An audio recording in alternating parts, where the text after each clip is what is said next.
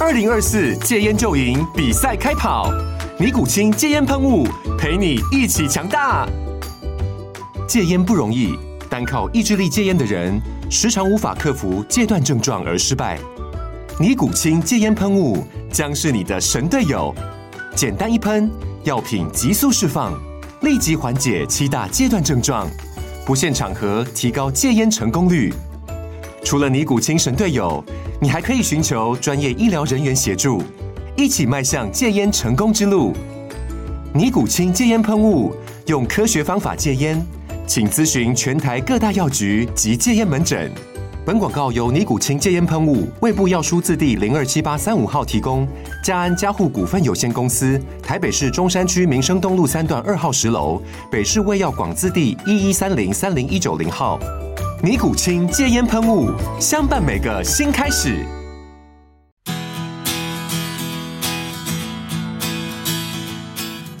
大家好，我是哲学妈妈，欢迎来到与大叔聊哲学。因为我们开始了。大家好，我是 大叔。大叔，你很涣散哎、不要每次不，你不能说要跟你开聊始就开始，哲学你不能，你不能就忽然开始啊！不然要怎么样？就我们开始喽，三二一之类的， 所以我们要重来嘛。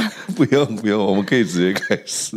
好，那我们今天的进度呢，就是奥古斯丁。不过大叔，你还是再讲一下我们读哪一本书？哲学家超图鉴，这有六十位哲学家跟一百个哲学思想哦，好，但是我们几乎每一次讨论的内容都跟里面这本书内容没有什么关我系。跟你说，我们已经进展到五十页，五十页，我跟你讲，五十页是一个里程碑。好，五十页，奥古斯丁，奥古斯丁，大家对于这个人应该蛮陌生的。如果你不是天主教或是基督宗教的话，你应该是不知道，或者是你也不是念哲学的，你对于奥古斯丁原则上应该是你不刚太刚有根本机就会。不是这么说的。我说我不认识啊奥古斯丁，还被你笑， 然后现在就说大家应该不认识，没有，因为每次大叔都不断的抱怨说啊那、，就不认 识啊，怎么会认识他呢？对，但是因为我真的太习惯从哲学的角度去看，因为奥古斯丁太有名了，对，你看，你看吧，我就觉得，哎，怎怎么会有人不认识奥古斯丁？然后他写的书很有名，大家都知道，这怎么会有人不知道？好，但是因为我被大叔念过太多次了，所以我真嗯的、对你要这好好么一弄，修我正就又哦变笨蛋。不是啦。好啦，我真的可以理解说，因为不同的领域，对像我不熟悉的领域，对，可能比如说你跟我讲说啊，现在你季知后道赛今年的，你知道谁今打年 NBA 对对对对目前今年选秀状元是谁？你知道吗？对这么有名，你不知道？对对对哦那玛雅法国来了，你不知道？我的时代真的还停留在非常非常早期。你想要知道我 OK 停留在什么时 候 吗？ 我不想知道，你猜一下，该不会是 Jordan 的时候吧比 Jordan 还要再晚一点，我还稍微有停留。 ？Kobe 的时候吗？呃，没有， 我我大啊概是到 Pippen 跟 Parker，、 p i p e n 不就是 Jordan 吗没？有没有。后来 Jordan 退休，Pippen 还自己打了一段啊时真间、的吗？那你知道 Parker 是哪一队吗？我不知道，但是我知道他是法国人，他是在马刺队。他从来都没有换过吗？啊不是从来大没家有都会他从换来从来没有去换过他从来没有哦换过然后呢？然后你知道我刚刚说的今年的选秀状元是是谁谁？文班玛雅，你知道他在哪一队吗？马刺，对，你知道他哪一国人吗？法国人。对，连接起来了。好，所以 OK 对于这个领域呢，我也是完全嗯不熟悉。我稍我稍微心里舒坦了一点对，点。 所以我就有一个有礼貌的开头，我就不会说：“哎、你这这么有名，怎么会不知道？你怎么会没有读过？”因为我们经历了前面的几个哲学家，已经让我学习到这件事情。谢谢谢谢哲学妈妈的体谅。 对，没有，因为我怕他可能很快就不想要对参加与大叔聊哲学这个单元。对，我不知道能够撑到第几页好，。来介绍一下奥古斯丁啊，简介就好了。他其实呢就是一个神父，他是西元大概三百多年的人，他的历程啊，因为我们大家对于可能神父的想象，或者是说他从小就受到很多的洗礼啊，然后他一心就是，所以他是神父，对他一心对于这方面很感兴趣啊，等等，然后所以他之之所以会成为神父，但是其实他的历程还蛮不一样，因为他年轻的时候可以说是一个小流氓。然后呢，他也会有偶尔去偷东西，但他偷东西，他并不是真的去想要这个东西，而是去享受一个犯罪的刺激跟欲望。所以他是个浪子回头的故事。没错，有没有励志？有欸诶， 然后你知道我在一本书上看到对他的形容真的蛮妙的，他说他简直就是一个不孝的渣男。 就不孝顺就算了，然后还很渣。听说也不是听说啊，就是他之然后所以你告诉我说他现在是最就伟大或者是最有名真的，的很有名啊，很有名的一个神学家。嗯，他曾经是不孝的渣男，哦，所以有时候人经过幡然悔悟以后，能够悟到最真的真理，是吧？ 怎么大叔一下突然想要传道的感觉？不是嘛？就有一种幡然悔悟的那 种，对啊，好，我们就先提到他写的很有名的一本著作，就叫做《忏悔录》。那这个《忏悔录》呢，原则上就是他自己的自传啦。那他就写了很多关于他做了很多错的事情，或者是所谓的什么是罪恶，跟自我对话、跟上帝对话的过程。所以在忏悔录的过程，你会发现他不断的在自问自答。嗯，提出了很多疑问。你以为他没有答案，其实他好像渐渐开始找到答案。好，那他为什么要写忏悔录？结果看到这本书，但你有他看完哦？我没有看完啦，我看我它就是很片很厚一段，很厚一本吗？嗯，不小本哦。对，但我没有看完。那有一个书上就写说，他写忏悔录其实还蛮有趣的，因为他是一个不孝的渣男嘛，所以他生命中对不起两个女人，一个就是他妈妈，嗯，然后另外一个就是他的情人。那他为什么对不起他妈妈呢？因嗯为他要离开他的家乡，然后他准准备要去罗马帝国，因为罗马帝国就是很繁荣啊，充满希望等嗯等。他觉得啊，他去那边就可以，无论是追求知识，或者是荣华富贵、物质、精神，所有一切都好，反正他就是要离开那个地方。但是他妈妈好像就是有点反对，嗯他就、呃好像就编了一个什么理由。然后他就走了，嗯然后对于这件事情，他有点过不去啊，就耿就是耿个于北怀。漂就对了嘛。对，反正他没有做好所谓的亲子沟通，可以这么说， 哇，跳好快、哦！他没有好好的沟通啦，嗯他就是做他想要做的事情，但是其实他可以不需要这样。那当然，我看了一个小小的动画，他是讲说，反正就他要上船了嘛，他妈就是说，哎、你要去哪里干嘛的？他说，哦，我就是去找个朋友，很快就回来。我就没回来。对，然后他妈就在教堂里面帮他祈祷，然后他哦就走了。但是后来他们还是重逢了，还是相遇了，就对。关于这件事情，他心里很过不去，他觉得他对不起妈妈，这是第一个。然后可是啊另他外一个可是他回来的时候应该就是是幡然悔悟嘛，对他，就是他妈妈有知道他已经成、呃，应该是说他妈妈后来有去成找功他了。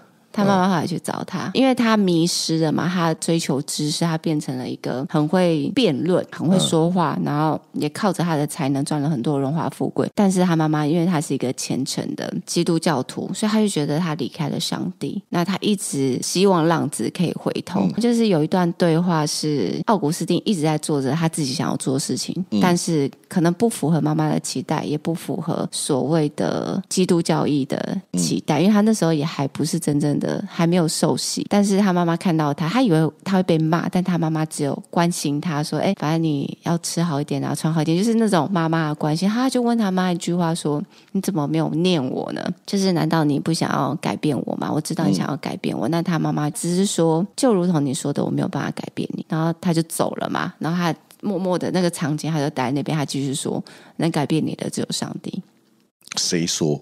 妈妈，那你不是说他走了吗？哦哦哦，你说奥古斯丁走了对，哦，就等于说他内心的 OS 啊。好，反正这是第一个嘛，然后第另外一个，哎，这不知道算不算就是小八卦啦，但我不知道，反正我就是 书上有写到，他有一个情人，嗯然后这个情人甚至为他就生了一个儿子。但是终究他都没有跟他结婚。嗯后来就是对方还是希望有一个家庭的吧，嗯所以到最后他还是分开了啦，就是说就没有结果。然后这一个他曾经的情人就再也没有谈过任何恋爱，也没有再跟任何人在一起。嗯哼，对，所以他就是很对不起。所以这样就被叫渣男， 对不对？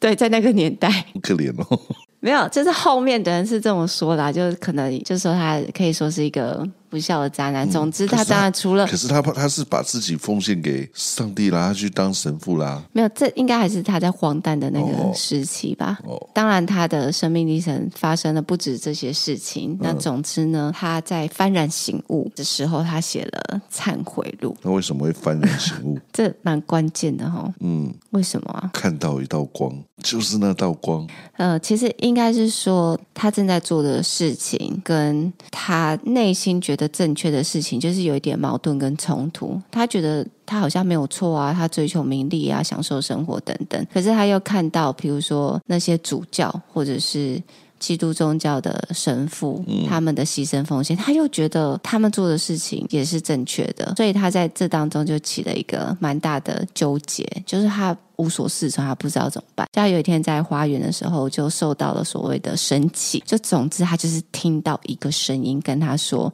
读吧，拿起来读吧。”我就真的是把它拿起来。对对，对，他就听到这个声音。那当然，他听到这个声音，他就随手拿起了一本手边的书，然后一翻开来就是圣经。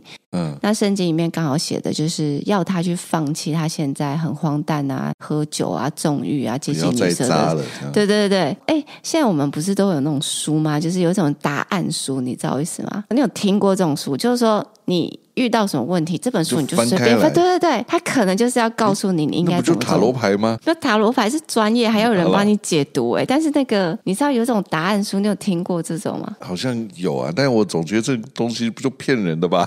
没有，翻没有。开就可以给我解答可是有些真的啊，你就他可以是从有，里面找到。对对对，有些有虔诚信仰的人，他遇到困难，他真的会去翻圣经，他一打开这一页，可能就对应到他嗯目前生活的困境，然后他就会找到一个方向去实现它。所以，是不是其实圣经的每一个故事都有可能可以解答所有的事 情？哎，你这么讲有可对啊能呢、就是他的每一句话，他都是万能的，对啊，都是万能，它可就以很帮像你那解答种你。万用钥匙之对类的。啊，对啊，万能钥匙，你可以打哎，开说所有不的锁。定哎、所以我们可以试试看，就可以是试试我看内心就是有疑问 A，然后就打开圣经看，然后找一句是不是能够解答我，然后我再想一个疑问 B，然后再看同样一句话是不是能够解答我的问题。你下次告诉我我，觉得不 会，没有啦，因为这个对于你真正有信仰的，你会有一种心有灵不犀。是啊？我觉得那个应该是有信仰的人对会，对，因为如果你是没有信仰的人，你会对一啊直翻，你知道，你就觉对得啊这个也不是，那个你也又不是，读不懂，对，然后你要翻个好几次都找不到答案。嗯对啦，这应该只适用于你是虔诚的那。所以他那时候刚好对，他就听到一个声音啊，就跟他讲。然后跟大家补充一下，在宗教领域常常会这样，常常会有那道光， 他是真的会有，不是只有他哦，就是很多人都是可以听到大天使的声音，或是突然有一道光，或是有一种神的灵在，然后告诉你你应该要怎么做。那就也不是见得是基督教吧？不是佛教也对，有不啊？见得是基督教哦，菩不萨见得跟哦，我就是说，对不见得，真的不见得，对不所以对哦那就是所谓的神选之人。我有听到菩萨跟我说什么，我有听到谁跟我说什么。好啦，这样反正总之呢，就是这个事情在宗教的领域，它是很常见常见的 OK 蛮常发生这样子的事情。那当然，对我个人来说，你说我相不相信？其实我是相信的，因为我觉得每一个人在世界上的使命是不一样的。嗯，有时候你会透过一件事情去发现你的使命，那有些人他可能是透过神奇或者是各种啦，所以我个人是不会排斥任何的可能性。但是我觉得这跟你的使命是什么是很有关系 的。好，所以大叔的使命是什对，么？不是，我就不是 你你一定知道我会问这一题我怎么会知道我的使命是什么你呢？你在人生的使命，你觉得你有没有一个使命感啊？有些人他就觉得哎我他要拯救世界啊，然后有些人哎呀，每我个人来到这世界上使命都是不一样的。嗯，当个彻底的烂好人， 然后我会想哭诶，怎么会这样子？然后告诉大家这条路是行不通的。我的使命感应该是没有那么伟大啦，就做个好人就很好了。哎，每一个人如果都可以做一个好人， 哎、可是大家好人标准不一样啊。就不要害人，最简单了嘛，至少。可是害人的人他可能也没有觉得他在害人，但是你的错你自己活该。这个思想实在是太不应该了。好啦好啦，所以大叔的使命就是做个好人。对啊，你看多简单。好，那关于你自己，那这是你对你那自己的要求。那那那不如你不能果只有你问我，那你的使命是什么？你觉得就？我前面提过啊，那就是我的座右铭嘛。我希望可以成为那一个哦，想起来了，半夜下雨的那一场好雨，嗯然后没有人知道。哦，就是比如说及时雨啊，无论是那如果他可以帮助得到人，那就也很好。对，但如果他没有帮助到人，也没关系。对，但是它要是好雨，它不能泛滥成灾，哦 OK， 不能太多，要刚刚好。哦，好，好，总之啊，他就是听到了那个声音，听到神迹，对，听到声音，听到神迹，他其实是一个非常有能力跟才华的人，所以他等于说，他把他的能力、才华，他没有拿去赚取名声啊、掌声啊，或者是更多的财富跟金钱，他把他所有的能力都奉献给上帝。嗯，我想这也是上帝为什么选中他吧。嗯，所以关于这个忏悔录啊，他就讲了很多关于罪，因为他觉得自己有罪嘛，所以他才会忏悔他才会忏悔。嗯但是他在这本书会不断的追问说，为什么这个世界上会有罪的存在？为嗯什么会有罪恶？因为上帝是造物主，他对创造了这个世界，那应该就是创造美好的事物啊。那为什么这个世界上会有罪恶？对啊，那他就创而造且一个完美的世界就对好了呀。嗯对对，而且上帝是万能的啊。那如果这世界上有罪，为什么他不直接删掉它？ delete 没错。但是他这个 delete 它是我后面加的啦， 但是我的意思是说，很多人曾经有问过我这个问题，他就应该要创造一个不会犯罪的人就好了，不会有邪恶思想的对对人对，出来或是啊。嗯为什么要有罪恶存在？而且就算有罪恶存在，为什么上帝袖手旁观？嗯，没有，这个是后面其实很多人会关于罪或者是罪恶这件事情，其实很多人都会问这样子的问题，嗯然后去再去否定说，其实上帝是不存在的。嗯，如果上帝存在，他不会容许罪恶发生。好，总之呢，今天就想要跟大家先聊一下关于罪恶这件事情，所以我想要知道大叔。你对罪恶的定义是什么？肚子罪恶， 肚子最饿的时候，应该是很久没有吃饭的时候。好了，罪恶的定等一下，义，啊你现在肚子饿了？我现在还不饿。不要再笑，我跟你说，罪恶，罪恶定义就犯罪啊，就就做不好的事情，就好，所以你对于罪恶的定义，它的第一层的标准就是我觉得是比较直观呐、就是违法乱纪了对，违反犯环境法，对，就是罪恶。嗯，就拍狼。好，那我们再多讲一点。有的时候你不会到犯法，可是你会有罪恶感。嗯你什么时候会有罪恶感？ 你不会没有吧？ 就是呃，例如吃太说多的时候对，晚上被规定不准吃宵夜的，大家都睡觉的时候再偷偷吃宵夜，哎，会有罪恶感，而且还要拿到房间偷偷吃，糟糕了，不能被听到。 会啊，对啊，这种就是罪恶感，好，所以就尽是量不要发生。你做了你觉得可能会被指责的事情，你就会有罪恶感。对啊，但是这件事情你觉得不一定是我没有错伤，害别人，我只有伤害我自己而已啊。 但是好像你知道，这就是好像哦，违背了别人的期待， OK，对，所以它是一个对不对心理的标准嘛。啊对你从法律的标准进阶到心理的标准，嗯有时候你伤害了别人的情绪，或者是违反他人的期待，嗯或者是不符合，不要说违反，就是你不符合他人的期待的时候，你就会有一种心理的罪恶感。所以哎这是属于善良的人才有啊，因为你不善良的人的，你的期待关我什么事情？对啊，所以这就是一个心理的标准嘛，可以这么说吧。每对嗯个人都不太一样，对于罪的这件事情，所以其实你是有不同层次的，你不是只有法律标准而已啊、呃，对，哦吧好，那你觉得啊？你觉得这个罪恶的来源，人的念头，对，就是来自于人的念念头，头。人的念头啊，那为什么人的念头会有欲望罪恶？我觉得啦，你如果要探讨，不管是犯罪，或者是就哦，我们讲偷东西，就是你想要那个东西，你才会去偷嘛。诶这所以我们觉得好像那有是听过一欲句望嗯话，就是万恶的根源都是来自于欲望嘛。啊、对啊，好像曾经有听我过。今天去做一个不该做的事情，为什么就你有这个欲望去做这那件欲事望情？嗯是哪里来的呢？就是人的念头啊，你的思维啊对，你为什么会有这种想法？你为什么会有这个？哎，这个很难回答吧？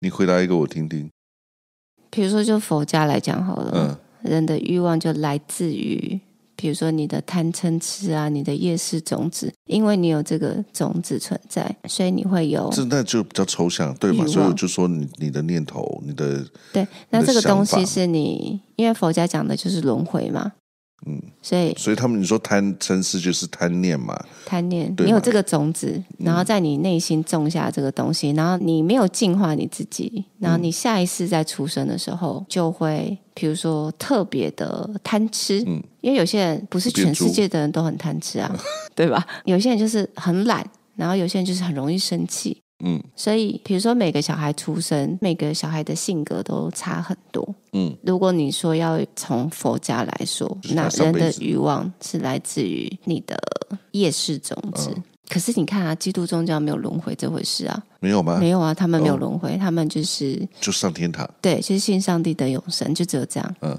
结束据点，应，OK，该是吧？应该是没有轮回的概念，没有据点，他在天堂继续的永生。 happy，没有，我不知道，但是我 我不知道永生真正的他们所谓的对教义的对意涵是什么，但是我知道他们是没有轮回的概念的。呃书里面有写，哎，我有我有认真。他说他不是说永生，他说永恒嘛，不是物理或数理上的无限，是灵魂，所以是灵魂的永生吗？对啊，嗯所以不是肉体上的永生吗？这样很可怕。对啊，好，所以我们刚才讲到就是罪恶的来源嘛，所以奥古斯丁他最想要弄清楚就是这件事情啊。到底为什么会有恶？对，为什么会有恶？因为佛家还有自己的这一套嘛。可是基督宗教呢，就是因为每一个人都是造物主所创造出来的、啊，上帝是造物主，然后是全知全能，然后至善的，怎么可能会创造出恶的瑕疵品呢？ 他的问题是这样，你觉得呢？关于这个问题，说实话，我会没有答案。嗯，我肯定没有答案，因为我不在那个领域里面啊。我这么说好了，就是你会觉得诶有道理，所以上帝不存在吗？上帝就是其实我并没有去思考这件事情。我有时候在想，我是不是无神论者？我其实也不是无神论者，但是我也不是，我也没有去研究它，就是我也没有去绝对相信说上上帝创造了这个哎，对对对，对不你对讲到这个，我真的想要再拉回来，就是因为大叔你提到无神论者嘛，嗯，所以我们刚才提到了，就是关于那一个罪恶的标准，嗯，他会先从法律嘛，嗯，就最低最低标准就是违法乱纪就犯罪了对之类，然后他再来会有一个心理的标准，那这个标准其实是你个人的，然后是你嗯内心层次的。有些人他偷吃宵夜他会有罪恶感，但是嗯有些人不会，有些人在。人家背后说人家坏话，他会有罪恶感；有些人不会。好，所以你会有一个心理层次关于罪恶的标准。好，那对于有信仰的人，他们也会有一个更高的标准去判断说他是做错还是做对，然后他会不会有罪恶感，他需不需要忏悔。所以，如果你是一个有信仰，但这个信仰它不一定是要所谓的有神，就是你信仰某一个神，嗯，因为就算你是无神论者，你相信你是无神论者，嗯它也是一个信仰。你相信这个世界上没有神这件事情，也是一个信仰。嗯，OK，嗯所以，当你有一个很高的信念或者是价值取向的时候，它也会影响你有没有那一个罪恶感。你觉得你做对做错，它是更高一个等级的。嗯，所以我想要问一下大叔，你是有信仰的吗？第一个，我想问的是，你是有神论的吗？然后第二个是，你是有信仰的人吗？那无论你是有神或是无神，那你信仰的又是什么？哇，好严肃的话题哦。对啊，好，我不要把它讲那么严肃。你说有没有神论？其实我是相信有神的，但是你说相信哪一边 哪边的神， 我都相信啊。我说哎，真的啊、真的、啊。我我都相信啊，真的。所以你真的觉得哦，上帝其实也存在，对？所然以后嗯，妈祖也存在，我其实是这么觉得的。 然后观世音菩萨也存在，然后那个阿拉也存在。嗯，我我觉得其实我觉得很哎好其实我啊的我的很好那个啊 range 很宽的，因为我甚至有时候真的会去相信有一种说法是，它只是用不同的面相呈现在这些人的因为前文面，化不同嘛，对之类的。好，那那我你也同意你讲一个很有趣的，你说他用不同的面向，这个他是谁？对，所以说我说我是有神论者的啊，所以 OK，所以这我个他是谁？所以你会有一个，比如说终极的，你可能不用给他什么没有名称，哎可是你说没有哎他用不同的面相呈现给大家看，表示你在这些神之上是有一个他。我没有真的去思考到那个没有，层现面。在想，现在想，因为你讲出来，表示你内心是有一个他。不然我的那个他有可能是那一群人， 你懂我的意 思吗？那一群人有可能啊，对不对？那一群人，这个对啊，所以他们是有讲好的嘛，比如说这众对对对，神你哦好负这责一那一块，群。你负责那一块，你负责那一块，对。但我们跟你讲哦 OK，OK 我跟你讲哦，我们所有人都要告诉大家，一切都要向善哦，对不对？对都要对对，大家要和平相处，和平不要相处打架哦。对啊然后，然后你要告诉底下的人是，我们都要善良哦，对，那为什么会有是这样啊宗教战争？如果他们上面的讲好，还是底下的问题啊？ 对，搞错了。 对啊，就你知道班上学生也有不听话的、啊，老师一定都告诉你们说我们要相亲相爱，相相爱，对，但是他还是会打架啊，因为我比较喜欢那个老师啊，我比较不喜欢这个老师。哦，我们这样的比喻是不是 蛮好还蛮的。厉害的？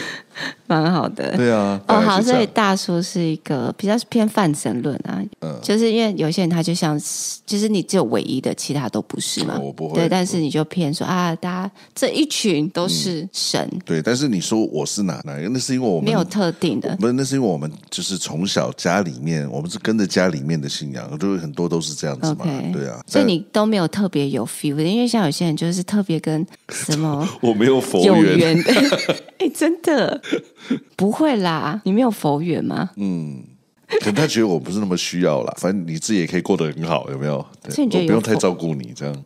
有佛缘的都是有需要，所以才会诶，或者是说你特别能干，所以我可能也没那么能干。但他觉得诶你特别能干，你当班长有没有？ 你你当班在长，这方面没有天分啊。对，我也当过班长啊，干嘛？好了，反正大叔的宗教观是这样： 对我宗教观是这样，这个世界上存在着一群神，然后他们用不同的面貌呈现给不同文化、不同时代、不同地点的人，然后他们原则上呢都是向善的，都是好的，然后他们被分配了不同的工作。到目前解释我都还可以接受。对他啊们被分配了不同的工作，对于大家都是要教他们要向善，对，然后要当一个好人，没错，对，然后不要产生很多的纠纷，嗯，然后让我们好好的过日子，找到你人生的意义跟目标，没错。然后不要沉沦在纸醉金迷的欲望的世界里，好像几乎所有的都是这偶个尔路开线，心一下就好，这样。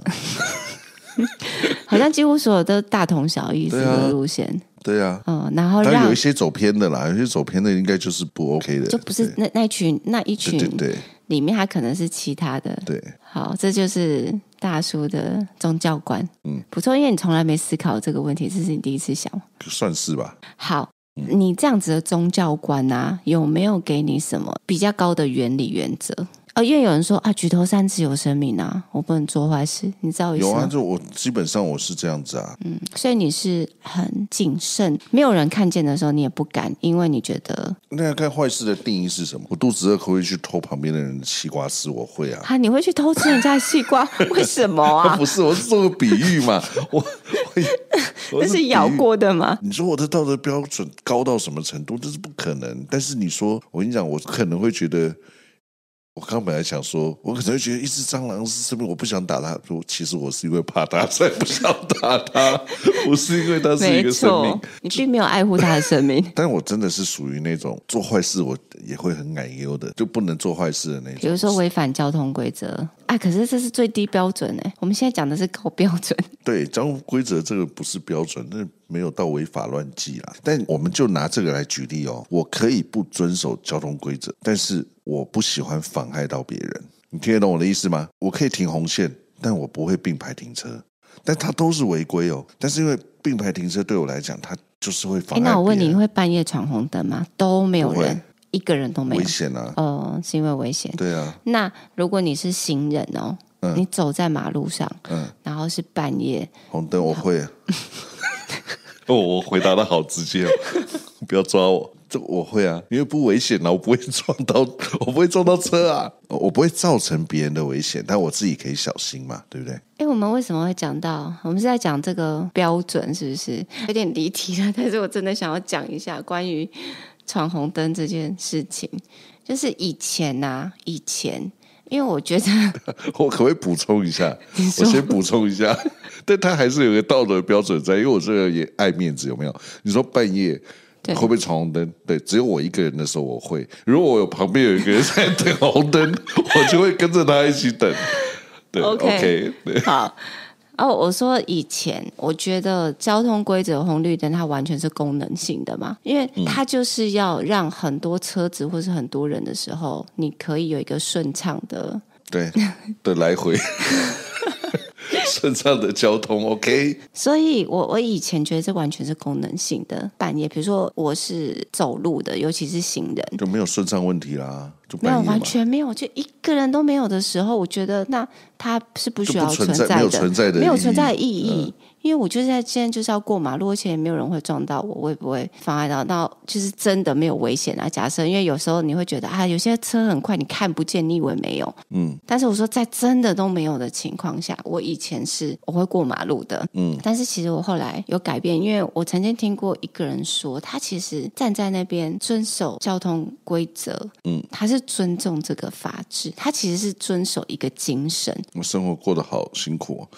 他不是在遵守一个功能性的规则，而是嗯说、这个精神意识说，这个是我们大家都约定好的，我尊重我们约定好的这件事情。嗯我也尊重他的尊重，所以我不会乱过马路啊。那这这句话对我影响是很深的。所以你现在就不会了我吗？不会，我我跟你说，好容易我被人家影响哦，好的影你响好。没有原 则。好，我跟你说，所以我们家路口有一个真的是很小的马路，然后它是有红绿灯的。你知道你造成别人多大的困扰吗？就像我这种走到那边，对我本来真的会过去我，跟你说真的，我本来会过去，就因为真的你站在那儿，害没哎我错，我跟你说，然后那个很小的马路口就是红灯，然后真的不会有车子过来，嗯，我就站在那边等红绿灯，然后我旁边真的会有 要冲过去的人，然后看到我在，然后他们对都啊，你看，倒退回来。嗯，因为你害他们变成那个坏人，你知道吗对，？所以你知道吗？就是有坏人是相对性的，对有有一种罪恶叫做众人的罪恶，啊，就是如果你是一群人的，他好像就没有那么严重。嗯，然后我曾经看过一个笑话，就是如果你在捷运上，你觉得你要迟到，你超紧张的，可是在这时候你遇到你同事，那你你有你没就有？嗯你就整个放心那了。你有没有在南部开车的经验？我虽然不知道这两年会不会，但我跟你讲，我以前每次在南部，然后就是像你说的，呃大白天哦，不是晚上哦，大白天哦，然后我停红绿灯就我一台车，然后我就被后面的车狂按喇叭， 觉得你这停在那边干嘛？所以你讲的南部是有一个普遍性存不要在，还了我们是不要个讲别那个性？我才不要被延上。对，但我就觉得我好像等红灯是一个很奇怪的行为，你知道吗？对，所以有一种就地是域嗯性。众人的啦，就是在这个地方大家都这么做，对啊好像其实是无所谓的。然后你做对的事情，反而是异类，或是你很奇怪。这个奥古斯丁他认为，为什么上帝容为什么许他要恶的存在？对，为什么要创造有对瑕疵的人类之对他类？这就是奥古斯丁他在忏悔录，他会不断的自问自答的问题。那对于他来说，就是因为上帝是至善的嘛，他不会去创造恶或者是不好的。嗯一切，所以他创造一切是美好的，但是他赋予了人类自由意志的这件事情，他把选择权交给人类，嗯，所以人类就有作恶的机会。所以其实亚里士多德讲了一句话嘛，比如他讲说人是有理性的动物，嗯，对吧？那在这个世界上，只有人有理性嘛，嗯，对吗？他会有一些判断啊、价值判准啊，或者是去理解这个世界，然后他会去发明，他是有理性的。可是动物没有嘛，嗯所以为了保持这个理性，人是必须要有自由意志的，嗯，就等于说，如果你没有自由意志，其实你是没有理性可言的，你知道我意思吗？你想象一个人是没有自由意志的，你叫我干嘛我就干嘛，他是没有理没有性。思考的那个，对他没有思考的理性，没有思考的能力能力，所以人是有理性的动物，这就说明了人是有自由意志的，因为他没有自由意志，他就不能称作他是有理性，他顶多就是一个被设定的机器人。嗯所以，当你有自由意志，就代表说你可以在善恶当中做出决定跟选择。嗯，所以选择恶是你自己的决定。对，是你个人自由意志做出决定，所以上帝不是罪恶的根源源头。嗯，所以就像一开始这讲的东啊，西不是他创造的，不是他创造这的，这这是你自己的念头产生的。对，所以人类必须为他所做出的事情负责嘛。啊哼，好，所以简单来说，恶它并不是一个实体存在的东西。嗯我们举一个例子来讲好，比如说黑暗，它不是一个实体存在的东西。嗯，那黑暗是什么？没有光就是黑暗吧？嗯光的缺乏就是黑暗，但是黑暗存在吗？所以善的缺乏就是恶。对，有点像是这样子的概念。嗯，所以，那为什么我们刚才讲的啊，人的欲望啊，它就是罪恶的根源啊？但其实每个人都会有欲望嘛，无论是生理的等等，它是很自然的，因为人有欲望，他才有办法活下去。可是，当你的我们所谓的自由意志，当你离开了上帝的时候，你做出来的选择，它就是恶的选择。如果你所有的意志，比如说你所思所想的出发点都是来自于上帝，嗯，那就没有恶啊，它就是比如说那一个至善。但是当你离开了上帝的美好、上帝的意念，你做出来的选择就是会是恶的。理解中，好，所以你你可以接受嘛，就是恶是善的缺乏这件事那情。二十善的缺乏这件事情，我当然可以接受啊。这个不心存善念，你就会做坏事，其实不就这么解释？哦，对啊，如果你没有心存善念呃对的话，啊，对啊，你就有可能做坏事啊。对，就回到我们前面所讲的吧，就是你心存善念的这个善的标准是什么？每个人不一样嘛。然后它你看出现的时候也这不一样啊。 你这样会让我绕圈圈哦。就是善的标准就是你不作恶，恶的标准就是你做你向善。你你大叔乱了，对啊，没有啊，善的标准就你不要做坏事啊，你不要伤害别人、啊。可是没有做坏事不代表你有行善啊。所以我说那最低标准没嘛有，。你只是没做坏事，它可能跟善一点关系都没有。嗯，如果你要这么说的话，也 OK 啊。 没有哦，我又看到一个人他在雪地里饿死，我没有去杀他哦，我这边有超多东西吃 的，然后我就眼睁睁的 看着他饿死。你说这是善的最低标准，哇塞，好有画面 哦！不你这行个吧好？坏哦，你怎么可以想到这种事情？你知道我连这种画面都想象不到，难怪我没有办法回答刚刚这个问题，因对，为这不行吧因？为那个是最基本的，你一定会去救他、啊，对。对啊，所以这不你是伤害他，但并不是不伤害他，就不是善啊。 对，因为你刚才讲的是这样啊，你说不去伤害别人就是善的最低标准，可是没有啊，有时候跟善还是没有扯上关系，这标准太低了。我的标准其实很高的，对，只是你没看到。但如果我把标准这么定，如果你看他快饿死了，可是你肚子也很饿，那你手上就是那么一颗馒头，你给他还是不给他？ 一起吃啊，不行，他就剩一口了。那就分半口啊。因为不管，因为只有一口，不管谁吃都会死啊。那你看，如果只剩一口，对不对？要么它就是有关键性的决定，就是谁吃了，其实都挽回不了任何事情啊。那不然就是谁没吃的都不会死啊，你 懂我意思吗？好了，我千万不要设定这种模棱两可，我会跟你讲， 我会跟你讲不完。好，所以其实我们在讲到这个罪恶的时候，我就让我想起一本书，是那个杜斯妥耶夫斯基写的《罪与罚》。大叔，你有你你有曾经听过这本书吗？曾经啊呐、在在你给我出功课之前，我是真没有听过。好啦，对不起，因为我国小就读了这本书，然后觉得它 所超以你级看，好你从看国小的。就是个怪人，很多人会读吧，它真的是文学名著，它就是在书单里面就是非读不可的那种书、哎，我的书单里面非读不可的是金庸，金庸有啊，金还庸也倪有，匡，倪匡也有，对啊对啊，然后还有福尔摩斯啊，也有也有，对亚森罗平我都啊看了。对啊，张曼娟啊，张曼娟我还好，张爱玲可以，你所以看啊，没有罪与罚啊，有啦，还陀思妥也夫斯 基，都是对不是基。我 我念得出这串名字已经算我厉害了，我跟你讲， OK，那个《罪与罚》，我记得有一次在，反正之前不知道哪一节 podcast 有提到这本书，就是小小推荐啊，但是并没有讲的很仔细。那个奥古斯丁讲到罪这件事情，因为想到这本书，我就派了大叔去做了一下功课，然后请大叔跟大家分享一下关于罪与罚的故事到底在讲什么呢？什么我分享，你讲啦，我已经讲很多奥古斯丁的事情，该你了啦。你讲一下罪与罚、好啦，其实我我是根本不可能来得及看完这本书啦。但后来我去查了一下，这本书后来有拍成电影，俄国的电影。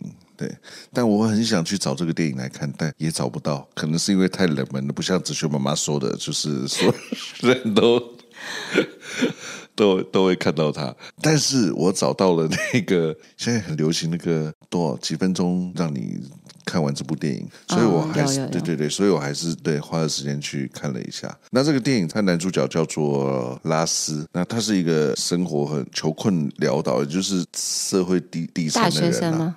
大学生。哦，一个社会底层的大学生，没有什么收入，他就常被人家欺负嘛。啊，好啦，他反正他就是被一个老太太欺负，例如说那个老太太对他来讲就是这种社会的蛀虫，到处欺负一些善良的人，借他们钱收取高利贷。有一天，他就听到旁边的人在议论这个老太太，然后就是也是在骂她，然后说这样子的人怎么可以生活在这个世界上呢？然后他就兴起了一个念头：我这么优秀，我们这么对社会这么有帮助的人，却过这样的生活，可是他这个社会的蛀虫却能够。赚这么多钱，所以他就兴起了一个念头是：如果我把他杀了，那我拿了他的钱，我是不是就可以去做很多的好事分给别人？后来他真的去做了这件事情，他当然他。在这个过程当中，也经历了一些心理的来回的抵抗。就他后来真的去杀了这个老太太，然后他也抢了这个钱，但是在这个过程当中，不小心被老太太的妹妹看到了。可是这个老太太的妹妹跟这个老太太是完全相反，她是一个非常善良，但是因为情急之下， 因为她被发现了，所以她只能够就狠下心来把这个妹妹也杀了。所以他后来就开始一直产生这个罪恶感。其实，在这个过程当中，当然他有叙述了很多他心里面的的一些，那要怎么讲？纠结，的纠结。可是他其实一直觉得他自己可能好像要被抓到了。那他又逃过了，所以他也有这种优越感的产生，好像他其实是很优秀的，他就是这个神，有点像神选之人或天选之人。其实 OK OK，他的使命就是对要他是为民除害，对这样，子，原来他真的是那个被选到的，他真的没有被就是全发世界现。都在帮他，对是吗？有点类似这样子。结果他后来遇到了一个性工作者，一个非常善良的性工作者，也是在社会底层，对他来讲就好像是一个天使般的存在。为什么？因为好，我解释一下这个女主角的背景。这女主角她好像妈妈死死掉了，爸爸再娶，她一个人要分担五个人的生计，就这五个人，就她爸爸跟她再娶的这个继母，跟她她有一个妹妹，然后这个继母又有两个小孩，除了她以外，有这另外这五个人，这五个人都没有谋生的能力。虽然我也不知道为什么，她就是靠她的性工作去养活这五个人，过得非常的辛苦。可是，在路上，她居然还要再帮助其他跟她不相关的人，那这对拉斯来说就是一个非常大的一个冲击嘛，因为对他来讲，他可能就是因为这个这个女主角叫索尼娅，她因为索尼娅的关系，所以让他开始的有一些他自己在做的事情，是不是其实是个罪恶？那所以这个整个电影，应该说这本书就是在探讨这个男主角他这一连串的心理过程。当然，到最后他选择了惩罚自己来得到救赎，大概是这个样子。子轩妈妈，你补充吧。哦，好，我也那个补充一下啦，关于《罪与罚》这这本书，我大概是蛮小的时候看的，那我记得我应该是看了两次，在我不同的年纪。那我看这个罪书你可以看两次， 真的很好看，因为我最近聊到这本书，我觉得我是不是要再拿出来再看一次？搞得我都想真的在没有，我非常推荐，就是因为他把这个心理的过程写得非常的细腻，嗯就等于说，呃，他去杀掉一个从事典当的老太婆嘛，然后这个老太婆非常非常的有钱，嗯然后为人呢很刻薄，但是他自己又是一个有崇高理想的大学生，然后他觉得他自己很善良，觉得自己很特别，为什么要受到这样子的待遇？就是为什么这个世界会是这样？所以这么不公平，这这么不公平。然后他就反正总之他就是决定要把老太婆杀掉嘛，比如说他为民除害啊等等。所以他就是一个愤青，对，可是他不是这么全然的，是因为我印象非常深刻，就是他在这个过程有不断的在自我说服，就他花了很大的他到篇底是幅说在服说服他自己他去说服他做自这件己事情，对，然后他说服他自己去做这件事情，然后又好像觉得我不应该做这件事，这样好像是不对。可是他又会去说服自己，你看那群人都这样子讲什么什么的，甚至他在做了这件事情的之后，他还不断的在自我吵架、自我对话，然后去自圆其说。是就是他他要花很大的精神再回头告诉自己我没有做错，我没有做错，对，这个事情应该就是要这样的。然后他在这整个历程啊，就是他那个心理的描述是非常的细致。那我曾经有听过一个人讲这本书，因为它太细腻了，然后它精彩到会让每一个看它的人。比如说，每一个人看这本书都会觉得他写到我内心的某一个部分，因为都会从这本书里面看到他自己。对，都会从这本书看到他自己，然后都会有共鸣，所以是不因为他嗯是说把每个人心里都有那么一点都会有那一块的罪？罪恶，或嗯者是不满，可能大家都不一样，或者是觉得我不甘心、嗯不公平，或者是哦，我曾经做了什么事情是我内心觉得不 OK 的，可是我不断告诉自己没有关系，大家都是这样。这个多少都有吧，对，所以就是因为他写的太细腻了，就等于说你每一个看到把的，你心里面那个对对对那个东西勾出来了。对，因为他可能曾经只是你某一个时候自我辩证的一小段念头，然后他可能快就把它因为抹掉了。它很很快你就一闪即过，它不会说不存在，可是它一闪即逝嘛。我们脑袋会每天想很多事情，可是它等于是很血淋淋的把它文字化，然后因为你透过文字，你会有很多的画面，哎，我就有一等于个说问，你去呈现了具体化你内心的那一那一块黑暗的角落。我有一个问题，像这样子的作品，他真的不会因为翻译这件事情，然后我我我觉得多少会，但是因为，嗯它是一个庞大的作品嘛，就是那个作者的呃细致度，它太细了，你知道我意思吗？嗯不会说因为翻译翻不好，然后你就看不懂，真的吗？真的哦、对，就等于说你还是可以去抓住那你这么个喜欢这本书，应该为了他去学俄文 呢、没有，我喜欢的书很多。 真的吗？对，好，所以其实这本书它是很厚的一本书，但是你绝对不会 大叔马马上露出恐惧的。其实我没有那么恐惧厚的书啦，说实话还好。好，对，反正它很厚，但是它绝对不是很难读的书，就是嗯你会一页接着一页一直看下去的，而且你的心情。你整个情绪是会完全被带入这个主角的心路历程，在某个程度上，你会跟他重叠，你会跟他一起超级紧张，你会一起跟他有罪恶感，然后你又会跟他一起觉得说，的确我没有做错什么事情，他就那是一你个重坏人，看第二次的时候，你都已经知道它剧情了，你还是会有这种感觉吗？还是会哎因为其实我他问这太个事长情哦了啦。好啦，其实我问这事情有点蠢了，因为金庸也会让我有这种感觉。对啊，因为你还是会忘我记明嘛。明就知道他对后面会干嘛，可是你每对次进入的时我候，就你还是停不下来。对啊， OK，好，我可以理解。啊，你有成功的让我想要去看一下对原著，就真我最近真的想要再重看，然后真的非常的推荐它。为什么我们会讲这本书。想到这本书？是因为其实当我在看到奥古斯丁的忏悔录的时候，其实他也是有一个。这个自我辩证的过程，但是他不是去说服自己，他做的这件事情其实是没有问题的，其实是对的。但是他那一个自我对话，但其实我觉得这两件事有一个本质上很大的差异。嗯，例如像奥古斯丁他他的那个罪没有到 罪与罚的这个对，程因度啊，为一个就是违法乱纪，一个只是渣男而已，一个杀了人了、还对不对？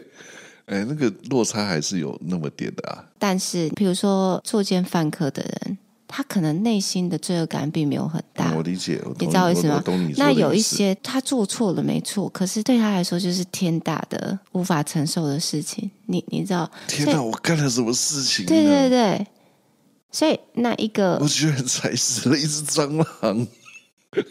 啊，对不起，我会剪掉。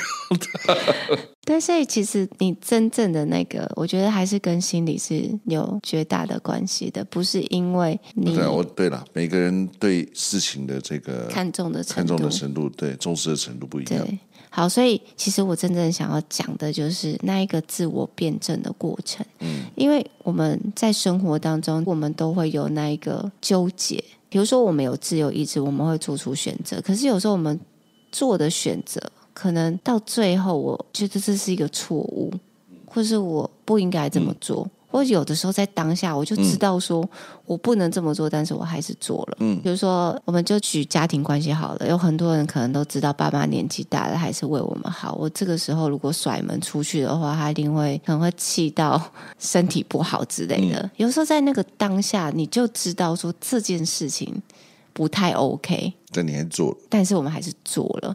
然后在做了之后，我们会有很多的自我辩证，他就觉得天哪，我真真是一个不孝子，就是他们养我这么大，还为了这种小事跟他们发脾气。然后可是另外的声音可能会出现，可是他们从小就是这样子限制我，这样子管我，一点自由都没有，真的是太可怜。我一定要把我的话说出来，你知道我意思但我吗？说出来又能怎么样呢？我说出来啊对只是让他不开心而已啊。对对对，但我就是要让他不开心啊，怎么了？对，可是我让他不开心，那我又这么爱他，他不开心，我也没有变得比较开心啊。最后总终究会得出一个结论，对，所以我想要谈的就是这个自我辩证的嗯过程。就说我们可能多多少少都有这种经历，可是这个结论对我们来说，我觉得啦是哇，非就常是重内心要的。小剧场。就是这个小剧场，如果你结在说哦，反正我只讲一个比较极端啊，反正他们就活在世界上也没有什么贡献啊，然后然后就是你看造成我这么大的痛苦，我就是想要跟他们决裂之类的。嗯，他在这这一个辩证的过程，他做了一个小结，他会去形成一个某一个他的价值观或者是世界观。嗯所以这个小结，他会继续沿用这个结论去过他的生活。嗯我一样举一个比较极端，哦我今天就是杀，就像这个男主角嘛，比如说我杀了一个人，他活该，因为他不够好，所以他是一个坏人，他很刻薄，他让很多人痛苦，所以我杀掉他是应该的。然后他成功地杀掉他，还成功说服自己，成功的说服自己哦，他是不是遇到以后遇到这种人，他都可以杀？嗯可以吗？嗯，嗯因为他曾经做过这件事情，他也在自我辩证的过程，他觉得 OK 这件事对对的，嘛，这是蝙蝠侠心态，所以就有点类似啊。就是我今天是把坏人干掉，就是为了好人着想对，为为民除害啊对，。为民除害。对，例例如像这样，它就会变成一个你延续合的理价化这对，件没事错情。的然后你你的人生、你的行为、你的行动准则，其实就会根据你这个自我辩证的小结果，然后去发展然出啊后一路往下走下对你去，一路往下走。所以，如果你这个自我辩证结果，比如说像奥古斯丁，比如说像罪与罚这个主角，他们自我辩证的结果是，他们觉得 OK，他这是不对的，他们要忏悔，他们又走向了另外一个方向。嗯，对，但我们今天不是说你一定要怎么样，而是我们今天要探讨的是这个自我辩证的过程跟结果，我觉得都是重要的。因为如果你走向的是自我欺骗，就是你明明知道不是这样，但是你觉得这样子你内心可能会比较好过，就是你对自己不够诚实。好了。你可能用什么借口，然后去说服你自己，你觉得本来就应该要这样啊。他们就是他们就是老了，比如说我们刚刚讲到父母那个例子，他他尝试去说服自己，但是其实他知道这个说服力不够，但是他对自己不够诚实，他不愿意面对自己的错误，或是他面子拉不下来等等。然后他继续往这条路走，其实他并不会快乐的。嗯，对，所以我想要讲的是，这个自我辩证的历程跟小节都是值得我们去检视的。那我觉得值得去检视的有一个标准啦，那这个标准对我来说，第一个可能就是你是不是对自己诚实。就没事还会骗自己，对不对？对，就是你有没有在骗自己。然后这是我觉得是一个第一个重要。那第二个重要的标准就是要看哦，真的要看你每个人对于善恶、罪恶，或者是你你人生最最高的那个指导原则是什么。有些人是法律嘛，所以他没有悬念呐、然后我今不天违顶法，嘴，我又没犯法，啊我根本就不会纠结跟挣扎。可是我们刚才一开始有讲了，你有很多不同层次关于罪恶的判准，嗯，有法律的，有你心里的感受，那你甚至有一个很高的信仰跟信念。所以其实这个自我辩证的过程会影响，就是你的信念会影响你如何去自我辩证。嗯，其实有时候是很危险的哦，因为你会在这三个层次里面跑来跑去嘛。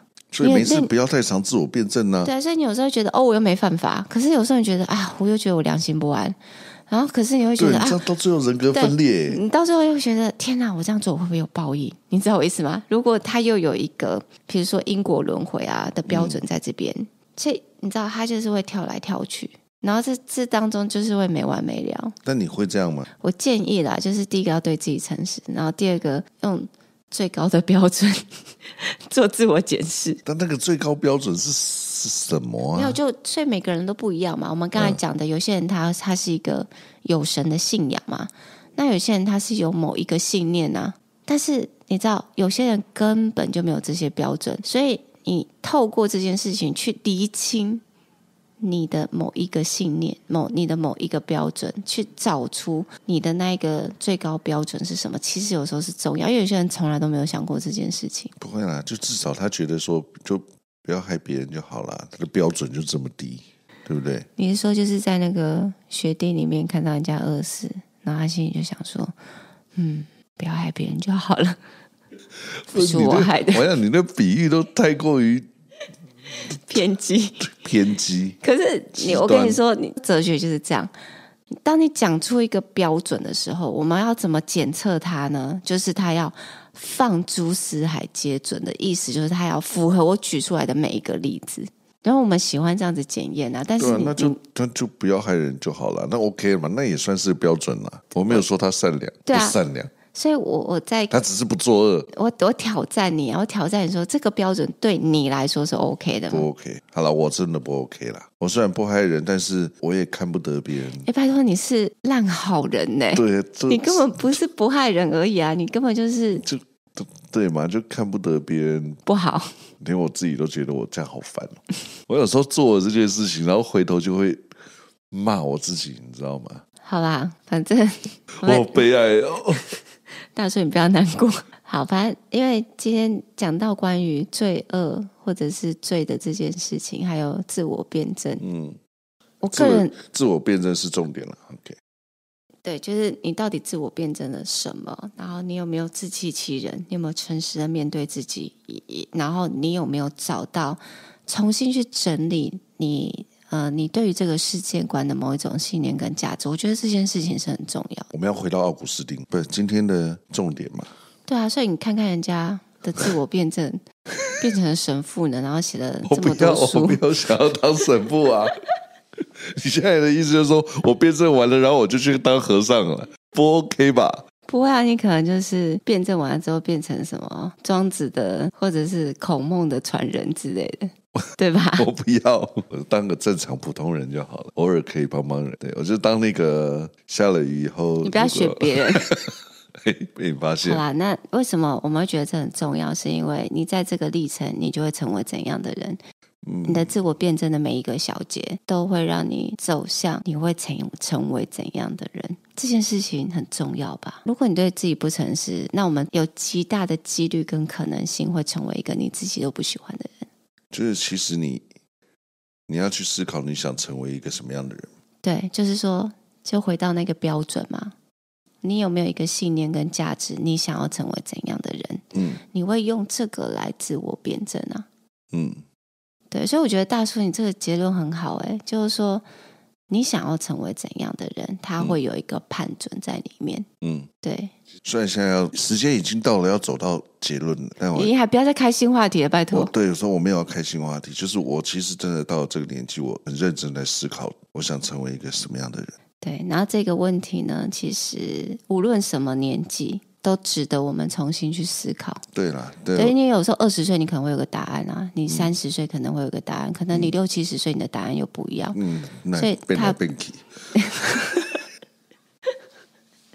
你不要这，它有时候可能是一种提升啊，是一种进化，是一种更新，对吧？嗯，OK 啦，好啦，所以这个问题很值得大家去思考。思考好，我们今天奥古斯丁好啦，希望可以有的给大家一些小小的启发，对想法，对，然后去思考你想要成为怎样的人对然后，在去这个翻自我辩证之然后，后回去翻一下谁是奥古斯丁这样。然后也推荐大家，虽然今天不是严选，但是超级推荐大家去看《罪与罚》的原著，好了，我会看的，看完搞不好我们可以再开一集，不一定，这是在严选的时候好好的对推一下。没错。